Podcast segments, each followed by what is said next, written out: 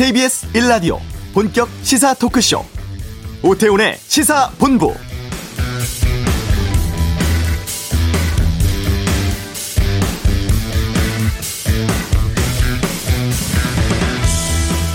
지난 광복절 연휴 이후의 확진 추이가 중요하다고 했었는데요. 오늘 확진자 수 또 2,000명대를 기록했습니다. 지난달부터 계속된 4차 대유행, 이 고강도 사회적 거리두기라든가 또 3인, 5인 사적 모임 금지 조치에도 불구하고 좀처럼 가라앉지 않고 있습니다. 이 전파력이 강한 델타 바이러스가 우세종으로 자리를 잡고 있어서 유행 통제가 쉽지 않은 상황이고 그나마 예방 접종이 좀 잘 진행되고 있다는 점에 의미를 두고 있는데요. 현재 47.3% 2,430만 명이 1차 접종을 했고 2차까지 접종 완료한 분들은 전 국민의 21% 정도입니다. 이러한 점들 고려해서 정부가 내일 현행 거리두기 연장할지 여부를 발표한다고 합니다. 현재로서는 연장 쪽에 무게가 실려 있다고 하네요. 자, 오태훈의 시사본부 여야 대선 주자 릴레이 인터뷰하고 있는데요. 잠시 후 이슈에선 국민의힘 박진 의원과 함께 말씀 나누겠습니다. 한미 연합훈련 진행 중입니다. 최근 북한의 반응이 궁금한데요. 이번 주 한반도 내에서 살펴보고 2부 각설하고 민주당 경선 중에 불거진 이낙연 캠퍼 한교익 시간의 논쟁 또 국민의힘 녹취록 관련 진행 상황 등 주 정치권 이슈에 대해서 의견 듣겠습니다. 영화 속 성평등을 판단하는 백달 테스트 세상의 모든 리뷰에서 알아보겠습니다. 시사본부 지금 시작합니다. 네, 저희 시사본부 이슈 시간에 여야 대선 주자들 차례로 만나 뵙고 있는데요. 국민의힘은 오는 9월 15일 1차 컷오프를 통해서 예비 후보 8명으로 압축할 예정이라고 합니다. 오늘 이 시간에는 국민의힘 4선 중진이자 지난 7월 대선 출마 선언하셨습니다. 박진 의원과 함께 말씀 나눠보겠습니다. 어서 오십시오. 네, 안녕하세요. 박진입니다. 예. 한달좀 지났네요. 대선 출마 선언하신 지. 네, 지난 7월 13일에 출마 선언했습니다. 예. 어, 박진 의원께서 내가 대통령 출마를 해야 되겠다. 언제쯤 결심하셨는지 그리고 왜 출마하셨는지부터 좀 여쭙겠습니다. 네, 이번에 제가 이제 정치에 다시 돌아오면서 예. 어, 작년 그 4월에 서울 강남을에서 이제 사선 의원으로 당선되지 않았습니까? 네. 네, 그래서 어 지난 그 1년간 그 문재인 정부 하에서 우리 대한민국에 어떤 일이 일어나는지 예, 이것을 어 제가 바로 정치 현장에서 생생하게 볼 수 있었습니다. 어 저는 우리 대한민국의 과거로 후퇴해서는 안 된다고 생각합니다. 예. 또 국민이 분열돼서도 안 된다고 생각을 합니다. 예, 그래서 대한민국을 하나로 뭉쳐서 미래로 나아가는 그런 나라로 만들기 위해서 음. 어, 대통령에 출마했습니다. 네. 어, 지금 우리가 정치, 경제, 외교, 안보 어, 모든 면에서 지금 위기에 직면해 있습니다. 어, 정치는 이념적인 편가르기로 국민이 분열돼 있고 경제는 소득 주도 성장을 무리하게 추진하다 보니까 오히려 일자리가 줄어들고 어, 소득이 그 양극화가 더욱 심화됐죠. 또 코로나 방역 실패와 또 백신 확보 실패로 국민들은 지금 아주 불안하고 고통스럽기만 합니다. 또 외교안보도 위기에 직면해 있습니다. 우리 동맹국인 미국에는 불신감을 주고 또 중국은 우리가 눈치를 보면서 저자세 외교를 하고 있고 네. 어, 일본과는 아예 그냥 척을 지고 있고 어, 북한에 대해서는 위협과 멸시를 받고 있지 않습니까? 우리 대한민국이 이렇게 나가서는 안 되겠다. 음. 우리가 아 그래도 국민이 통합되고 또 미래 먹거리를 찾아서 생존 전략을 추구해야 되고 또 특히 청년들의 꿈과 희망을 줘야 되고 예. 또 국제사회에서 대한민국이 존경받으면서 당당히 우뚝 선 나라가 돼야 되지 않겠습니까? 예, 그래서 그런 의미에서 글로벌 리더십을 가지고 글로벌 인맥을 가지고 있는 어, 제가 최적의 대통령 후보다 아, 이런 확신을 가지고 나왔습니다. 음, 정권 교체 반드시 해야 되고 거기다가 최적의 후보는 박진이다 이렇게 말씀을 해주시는데 지금 국민의힘에서 그 대통령 출마 선언하신 분들이 상당히 많습니다. 지금 10여 명이 되고 있거든요. 가장 강력한 경쟁자로는 누구를 꼽으세요 지금? 어, 뭐 서로가 다 경쟁을 하고 있죠. 예. 근데 이제 여론 조사상 가장 앞서 나가고 있는 후보는 이제 윤석열 전 검찰총장입니다. 네. 아, 윤석열 전 총장은 아시다시피 이제 지난 그 문재인 그 정권에서 이제 부정 비리에 에, 맞서면서 어, 원칙을 지키기 위한 모습을 보여준 것 때문에 네. 국민들이 지지를 받고 있다고 생각을 합니다. 어. 또 홍준표 의원은 이제 당의 오선 의원으로 어, 대선 경험을 치른 맹장이고요. 네. 에, 유승민 후보 역시 대선 후보, 경, 후보를 했고 뭐 자타가 공인하는 경제 전문가고 음. 또 이번에 새로 들어온 또 최재형 네, 네. 후보는 판사 출신으로 어, 감사원장을 재직하면서 탈원전 감사에서 원칙과 소신을 지킨 그런 후보입니다. 그래서 에, 막 누가 최종 후보가 되든지 간에 음. 가장 중요한 것은 우리가 정권 교체를 위해서 네. 드림팀을 만들어서 원팀으로 가는 것이 성공의 비결이다 이렇게 봅니다. 아, 그 제가 가진 가장 큰 장점은 외교 안보의 전문성입니다. 네. 에, 저는 이제 강남북에서 사선을 한 중진 의원인데 국회에서는 주로 외교, 통상, 국방, 안보 분야에서 활동을 했습니다. 아, 외교부에서 외무고시를 거쳐서 공직 생활을 시작을 했고 네. 국비 유학생으로 미국과 영국에서 공부를 했습니다. 그리고 청와대에서는 5년 동안 국정의 중심에 있으면서 김영삼 대통령을 모시고 정상 외교의 현장에서 보좌를 했고요.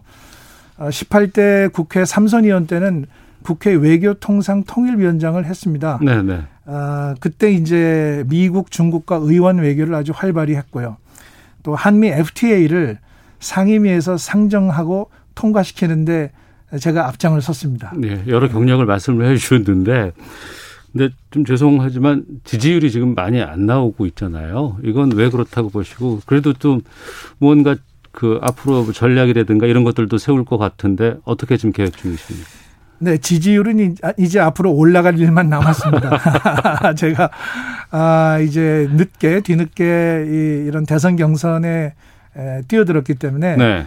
에, 뭐 여러 가지 좀 아쉬운 면도 있습니다만은 지금 그 여론 조사를 보면 매일 매일 그 나오는 결과가 들쑥날쑥하지 않습니까? 네. 지금 샘플 수가 뭐 한 1천 개 내외이기 때문에 네, 네, 네. 실제 이것이 민의를 반영하는 데는 한계가 있다고 이렇게 생각을 합니다. 더군다나 코로나19 때문에 국민들이 직접 만나서 어, 설명을 할 기회가 별로 없기 때문에 음. 결국은 SNS를 통해서 어, 이런 그 캠페인을 하고 있죠.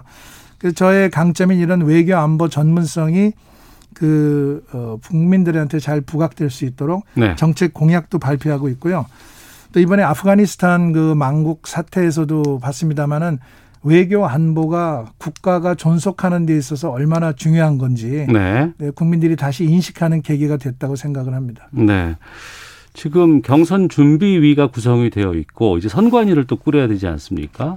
우선 지금 최고위원회에서는 경선 룰은 좀 의결했다고 들었어요. 네. 이 경선 관리, 특히 선거 관리가 상당히 중요할 것 같은데 이 상황은 어떻게 지켜보고 계세요?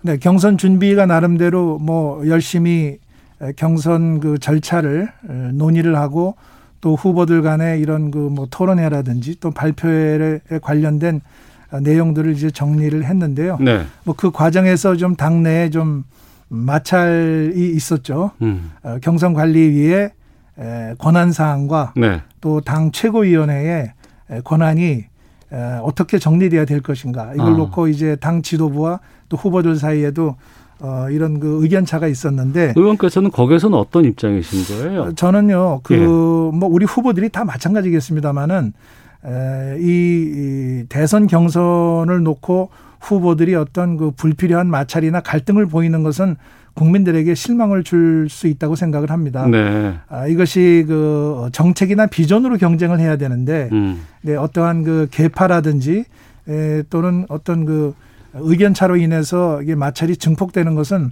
어, 이게 바람직하지 않다. 이래서 어, 이 앞으로 이제 선거관리위원회가 구성이 되면 네, 네. 어, 이러한 그 경선 과- 과정에 대해서 보다 구체적인 일정이 이제 나올 텐데 에, 가장 중요한 것은 에, 어떠한 정책 경, 경쟁과 비전 경쟁이 있더라도 나온 후보들이 원팀으로 뭉쳐서 네. 정권 교체를 위해서 손잡고 가는 것이 가장 중요한 우리의 성공 비결이다 이렇게 보고 음, 있습니다. 알겠습니다. 시간이 많지 않아서 공약부터 좀 짚어보도록 하겠습니다.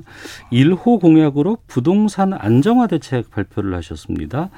문재인 정부가 부동산 정책 상당히 못했다 이렇게 메시지를 좀 내놓으셨더라고요.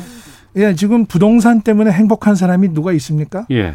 그, 이 문재인 정부가 편향된 이념 논리로 잘 사는 사람, 못 사는 사람 갈라놓고 또 다주택자, 무주택자 갈라놓고 임대인 또 임차인을 갈라놓고 있습니다. 어, 저는 부동산은 민주국가에서 기본적으로 그 개인의 자유의 문제라고 생각을 합니다. 내가 살고 싶은 집에서 내가 감당할 수 있는 합리적인 가격으로 네. 어, 살 수 있는 자유.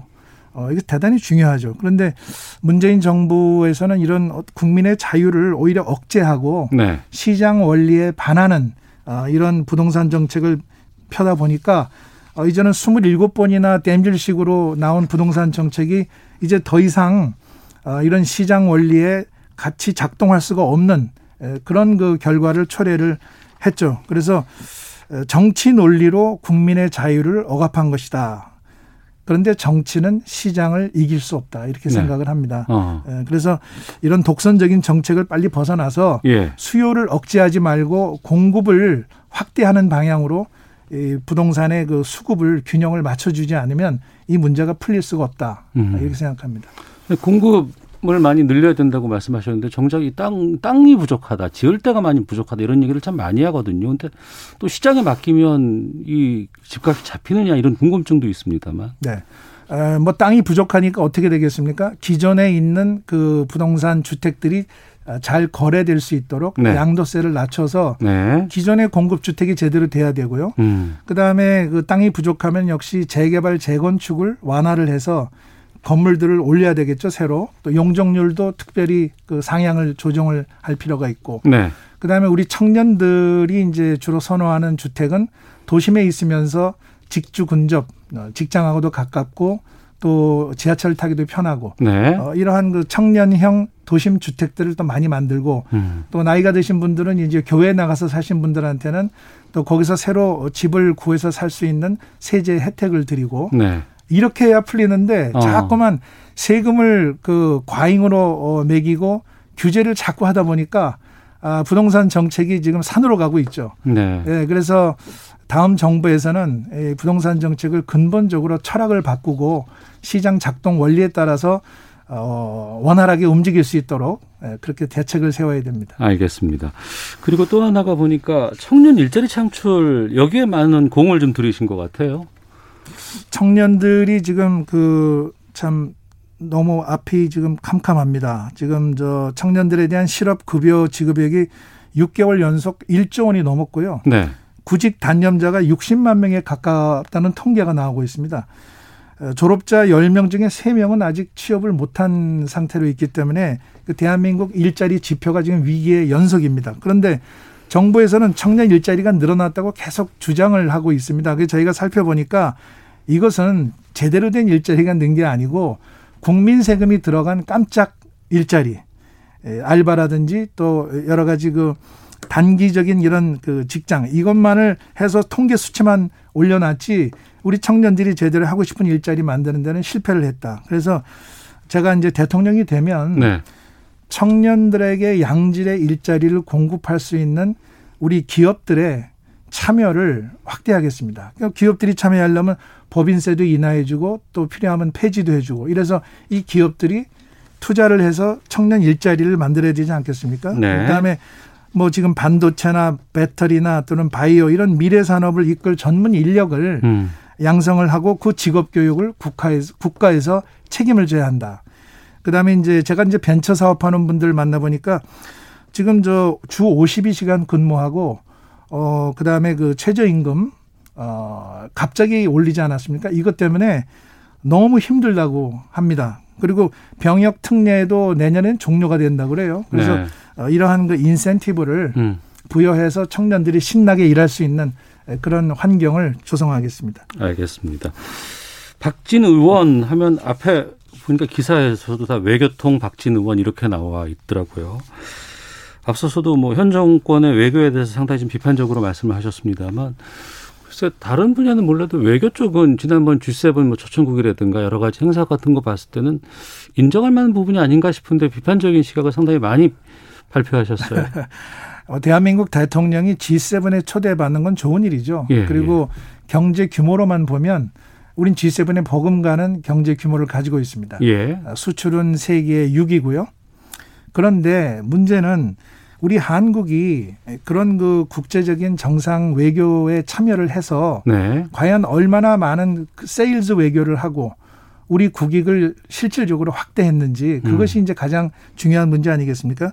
저는 그런 의미에서는 우리 문재인 정부의 외교 정책은 낙제점이라고 생각을 합니다. 네. 왜 그러냐면 가장 중요한 우리 한미 동맹이 있는데 네, 네. 한미 동맹이 지금 궤도를 이탈해서 계속 삐걱거리고 있습니다. 음. 예를 들어서 한미 연합 훈련도 네. 양국 국가 사이에 의견이 다르고 억지로 지금 봉합해서 끌고 가고 있는 거 아니에요? 그리고 중국에는 대우를 못 받고 오히려 없인 여기고 있습니다.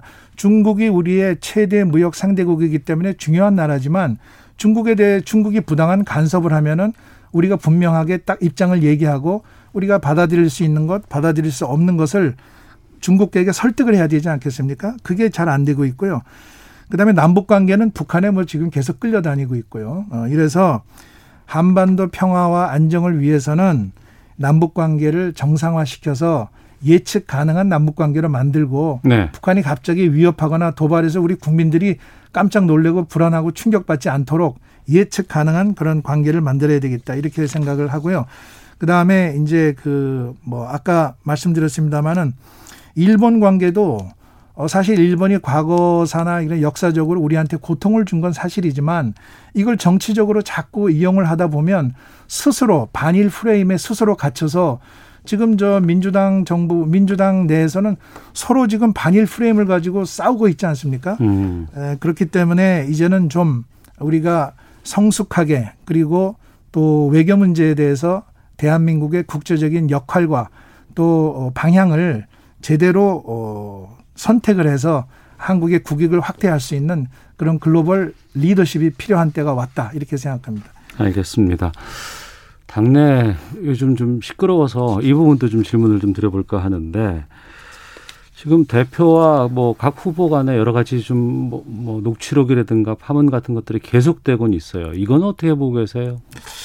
네, 아까도 말씀드렸습니다만 이게 당내 갈등이나 불협화음이 나오면은 우리 국민의힘을 지지하시는 국민들은 참 실망을 하고 눈살을 찌푸릴 수밖에 없죠.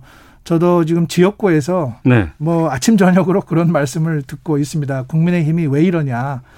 좋은 후보들이 나왔는데 왜 이런 그 절차 문제 가지고 이렇게 불필요하게 갈등을 일으키느냐 이런 얘기를 많이 하십니다. 그래서 이거는 우리 당뿐만 아니라 후보들 자신에게도 이건 손해다 이렇게 생각을 합니다. 그래서 이런 후보와 당 대표 또 후보와 아, 이런 또 경선 준비위원회 아, 이런 그 마찰이 빨리 해소되고 빨리 당이 정상화되어야 한다 이렇게 생각하고요.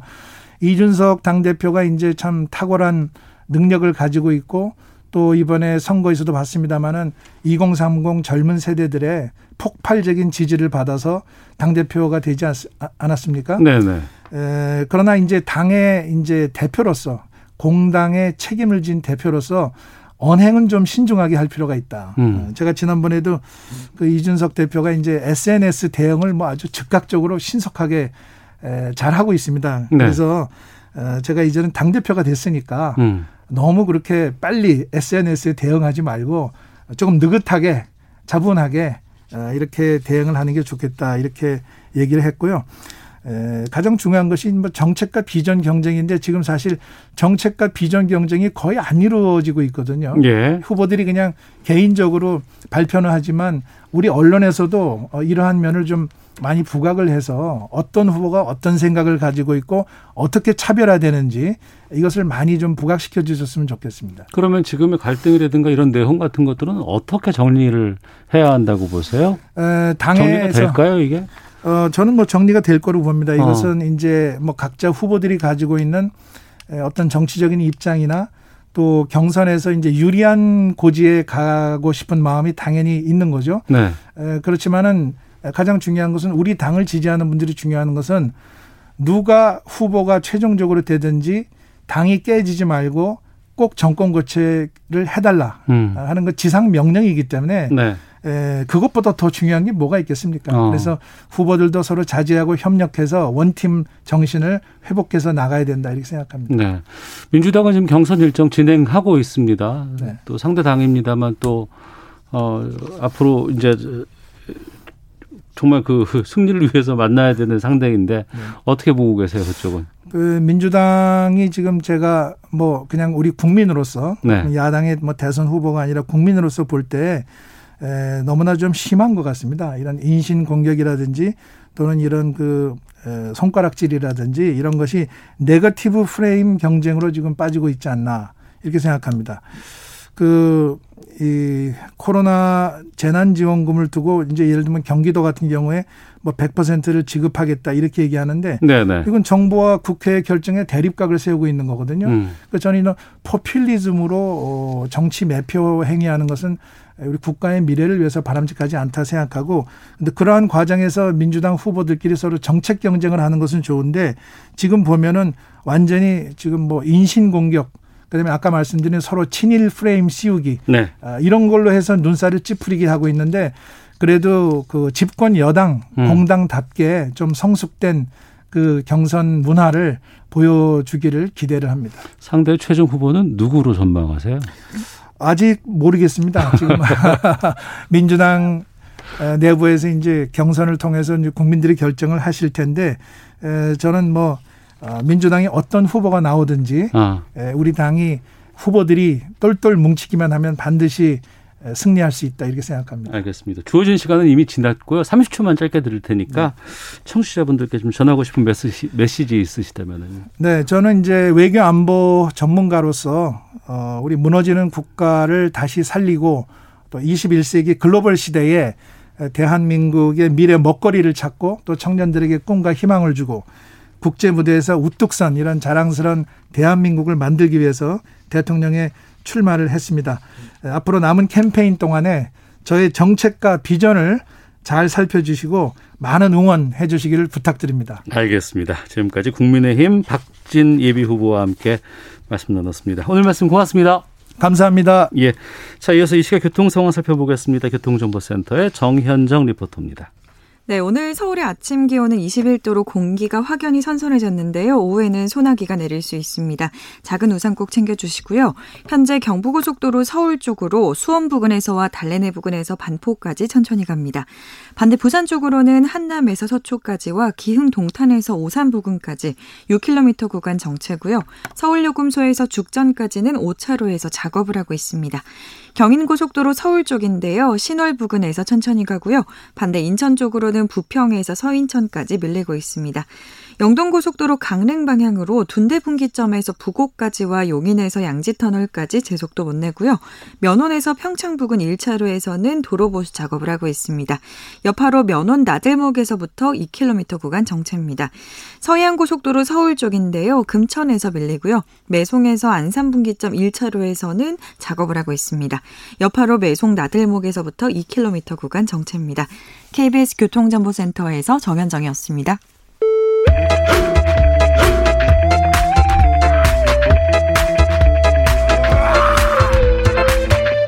오태우래 시사 본부.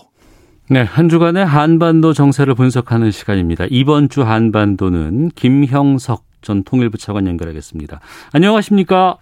네, 안녕하십니까? 예. 아, 사전 훈련은 끝났고 지난 16일부터 이제 연합 훈련 본 훈련 진행하고 있습니다. 네. 북한이 어떻게 반응을 보일까 궁금했었는데 지금 오전에 일부 보도를 보니까 네. 어, 북한이 동해 동북방 해상의 미사일 발사 계획 이거를 일본 측에 통보를 했다. 네. 이런 보도들 나오고 있는데 이 항해 구역 경보라는 게 뭔지 이건 어떤 의미를 갖고 있는 건지 좀 궁금하거든요. 네, 조금 전에 뭐 교통 상황도 이야기했습니다만은 여기가 이제 자동차를 운행할 때 특정 지역에 무슨 뭐 행사라든지 또 네. 사고가 있으면 미리 알려주지 않습니까? 네. 그것처럼 이제 바다에서 이제 여러 가지 이제 배라든지 뭐 화물선을 포함해서 여객선 다양하지 않겠습니까? 이런 네. 배들이 항해를 할때 위험할 수 있다라고 해서 미리 이제 경계를 발령하는 거죠. 예. 어. 그러면 이전에도 북한은 이런 것들을 여러 번 미리 예고하고 통보하고 했었나 봐요. 음, 과거에 한 적도 있고요. 예. 안한 적도 있는데 한 적이 있을 때는 좀 의미가 있습니다. 주로 이제 바다 같은 경우는 국제 해사 기구 IMO라고 합니다. 국제 해사 기구를 통해서 어 이러한 경계를 발령을 합니다. 그래서 특정 시점 그리고 또 이제 날짜와 시간을 정해서 하는데 네. 이럴 경우는 이제 공개적으로 하는 거고 그리고 또 이거는 이제 뭔가 어 도발이 아니라라는 음. 차원에서 이렇게 하는 거고 네네. 그게 아니고 사전에 어 그런 이제 경계 조치도 없이 바로 하는 경우도 있습니다. 근데 이번에 이렇게 이제 국제기구를 통해서 그리고 또 이 동해 지역을 관장하는 이제 일본 측에게 이야기하고 했다는 것은 네. 어 이번에 자신들이 어 8월 11일 날 뭔가 심각한 안보 위기를 느끼게 하겠다라고 위협을 했는데 그 명분이 한미가 이제 군사 훈련을 하기 때문에 여기에 대한 대응 훈련이라고 했잖아요. 예, 예. 그러니까 이런 이제 국제사회에 대한 위협이 아니고 자신들이 이제 방어적 수세적 의미에서 어 하는 거다라는 메시지를 담고 있는 게 아닌가 싶습니다. 네. 어, 그러면 우리가 한미 연합 훈련 어 하면 저쪽에서 네. 뭐 도발을 강행할 것이다. 강도 높은 무언가를 보여주겠다. 이런 얘기를 했었는데 예. 그럼 이걸 가지고 좀 어 그 일환으로 봐야 되는 건지 아니다. 이거 지금 미리 통보해 주고 이 정도면은 거기까지는 안 갈 것 같다라고 하는 예측 같은 것들이 맞설 것 같은데 어떻게 전망하세요? 음, 일단은 이제 이미 북한에 이야기를 했기 때문에 네. 한미 합동 군사 훈련에 대응한다는 거죠. 어. 근데 대응한다는 건데 그거 자체가 이제 국제사회에 대해서 이렇게 도발적으로 위협을 한다는 게 아니라 네네. 이제 방어적 차원에서 우리가 어쩔 수 없이 하는 거니까 음. 요 기간, 요 날짜, 요 시간에 항해하는 사람들은 조심하세요. 이렇게 공- 경고를 하는 거죠. 네. 그러면 직- 그 미사일을 그럼 이 예상한 기간에 그 예고한 기간에 쏠 수도 있습니까? 쏠, 쏠 수도 있는 거죠. 그리고 네. 쏘겠다라는 거죠. 그래서 음. 지금 현재 보면 이제 쏘려고 하는데 아마도 여러 가지 이유가 있지 않는가 싶습니다. 우선 첫 번째는 어 지금 동해 쪽의 기상 상황이 그렇게 좋지가 않다라는 거 아닙니까? 그러니까 이제 그런 차원에서 미리 사전에 예고를 했는데 아무 쏘지도 않고 넘어갔다는 것은 아마도 이제 기상상의 문제다라고 볼 수 있는 게 우선인 것 같고요. 네. 그리고 또 지금 보면 앞으로도 쏘겠다라고 하는 거니까 음. 그 다음에 이제 또 하나는 우리의 이제 희망이 섞인 이제 기대일 수도 있습니다만은 네. 이걸 쐈을 때 북한 스스로는 이제 방어적이다라고 하지만 이제 우리를 포함한 국제사회가 봤을 때는 그렇게 해석을 안 한단 말이죠. 어. 그러면 북한이 일단 이제 미사일을 쏘았다. 국제사회가 금지하고 있는 네. 그런 미사일을 쏘았다 그러면 아무래도 이제 한반도 정세가 어렵게 되지 않겠습니까? 음. 그리고 또 북한이 희망하는 이제 북미 대화의 경우에도 이제 결코 긍정적 효과는 없습니다. 미국이 북한이 미사일을 쐈다고 해서 어 이거 안 되겠다라고 해서 빨리 대화를 하자, 양보를 하자 이럴 건 아니란 말이죠. 그렇죠. 예. 그래서 이제 이런 상황에서 본다면 이제 북한도 그걸 나름대로 고민을 많이 할 겁니다. 음. 이걸 쏴가지고 정말 오히려 더 상황이 꼬여서 지금 가뜩이나 어려운데 더욱더 어려우면 이게 좀 문제가 되는 거 아니냐 이런 고민을 할 수도 있어요. 네. 예, 그래서 어 아니 기본은 이제 북한을 쏘겠다라는 거고 음. 그런데 이제 플러스 이제 고민을 하는 게 야 이걸 쐈다가 정말 오히려 그냥 상황이 더 악화돼서 더 힘든 거 아니냐. 네. 그래서 지금 우리나 국제사회가 자꾸 도발하지 말고 대화를 하자라고 했을 때 적절하게 이걸 좀 한번 참고 어 적절한 명분을 찾아서 대화의 트랙으로 가볼까 이런 고민을 한 결과이다라고 해석할 수도 있죠. 그런데 이거는 여하튼 뭐 여러 가지 원인 중에 뭐 큰 부분은 아니고 음. 일부 또 작은 부분일 수도 있겠다 싶습니다. 네. 음, 알겠습니다. 자, 오는 토요일입니다. 21일에 성김 미 국무부 대북 특별대표 또 러시아의 북핵 협상 담당인 외교부 아시아 태평양 차관의 이름은 뭐 이고르 마르굴로프 이런 사람이라고 하는데 네, 우리나라에 온다고 해요. 네, 예. 한미 훈련 기간에 이 방안은 어떤 배경이 있습니까? 그거는 기본적으로 한미 합동 군사 훈련은 예. 이제 연례적이고 방어적이고 북한을 공격하기 위한 게 아니다. 예. 라는 메시지를 주려고 하는 거죠. 그러니까 성킴 대사가 온다는 것은 이분은 뭐 군인이 아니고 예. 북한과 외교적 방법으로 지금 현재 문제를 해결하겠다는 거고 네. 이제 그러니까 이 한미 합동 훈련 기간 중에 온다라는 것은 이제 이 훈련이 북한을 자극하기 위한 게 아니다. 아. 이런 대화를 한다라는 메시지가 있는 거고요. 예. 그 다음에 이제 실현이 된다면 러시아 쪽에 그런 그, 어, 소위 육자회담 대표 아닙니까? 북한 문제.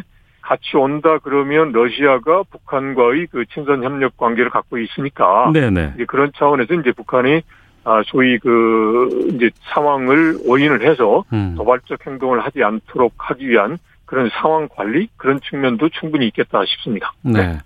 최근에 이인영 통일부 장관이 이런 얘기를 네. 냈습니다. 남북미가 올 하반기에 새로운 변화를 만드는 것이 가장 최적화된 선택이다. 올 하반기에 좀 중요한 부분들이 좀 있지 않을까 싶기도 한데 어떻게 보세요? 어, 일단은 우리가 가장 중요한 변수인데요. 네. 우리가 지금 내년이 되면 이제 정부가 교체합니다. 그러면 네.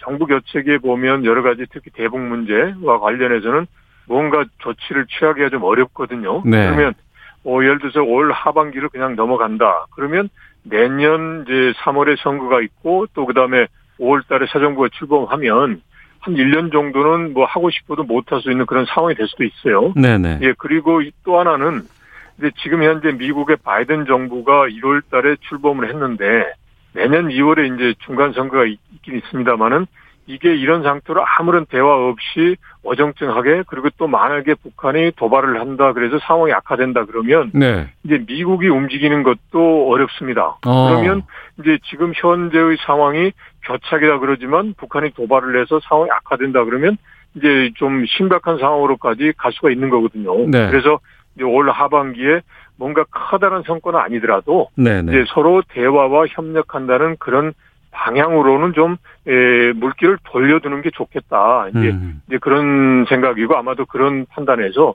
이제 통일부 장관도 그런 말씀을 한 게 아닌가 싶습니다. 그, 그 부분인데요. 이제 내년 넘어가면 대선판으로 가니까 뭔가 하기가 쉽지가 않고 올 하반기에 뭔가 계획은 하거나 아니면은 하다못해 2018년 남북 정상회담 이후에 마무리는 좀 줘야 되지 않을까 싶은데 어떤 게 있을 수 있을까요? 뭐 그걸 참 지금 현재로서는 북한이 워낙 이제 어 꽁꽁 이제 싸매고 그다음에 안 나오고 있기 때문에 정말 하기 어렵습니다. 그러니까 우리 정부에서 보면 여러 가지를 많이 이야기를 하는데 전혀 이제 호응해 오지 않기 때문에 아, 우리는 제안을 네. 좀 꾸준히 하고 있는데 호응이 없는 상황인가 봐요. 그렇죠. 어. 그러니까 7월 27일 날 이제 남북 정상과 통신선 복원을 한 다음에 네네. 이제 2주 만에 이제 한미합동 군사훈련 때문에 상황이 변화했습니다만은 그 전에 보면 뭐 비대면으로 서로 대화하자, 그 다음에 이산가족 문제, 뭐 인도적인 협력 문제 여러 가지를 했지 않습니까? 그런데 네. 여기에 대해서 북한이 이제 통신 뭐죠 한미합동 군사훈련을 이유로 해서 이제 아주 180도 태도 변화가 나오고 있는 상황이니까 매우 음. 어렵습니다. 그래서 음. 이런 상황에서 우리가 하기는 어렵습니다만은 네. 일단은 우리는 상황 관리를 우선 중요하게 해야 됩니다. 그러니까 북한이 상황을 오판해서 도발적 행동으로 가지 않도록 이걸 자꾸 북한이 고민하게끔 만들어줘야 돼요. 음. 예, 그렇게 해서 북한이 도발하지 않도록 상황 관리를 하면서 북미 간에 무언가 이제 좀 접점을 찾을 수 있도록 이런 노력을 많이 하는 게 우선 중요하다 싶고요. 네. 그 다음에 두 번째는 이제 북한이 지금 현재 보면 우리가 제안하는 것 자체가 뭐 필요 없어서라기보다는 자신들의 그런 눈높이에 맞지 않은 측면이 있는 거란 말이죠. 네. 그래서 이제 당국 간의 어려우면 민간 차원에서라도 북한하고 작지만 그리고 실제로 가능한 여러 가지 뭐 교류 협력이라든지 이런 부분에 대해서 할 수 있는 그런 기회를 이제 자꾸 이제 해보는 것도 중요하고요.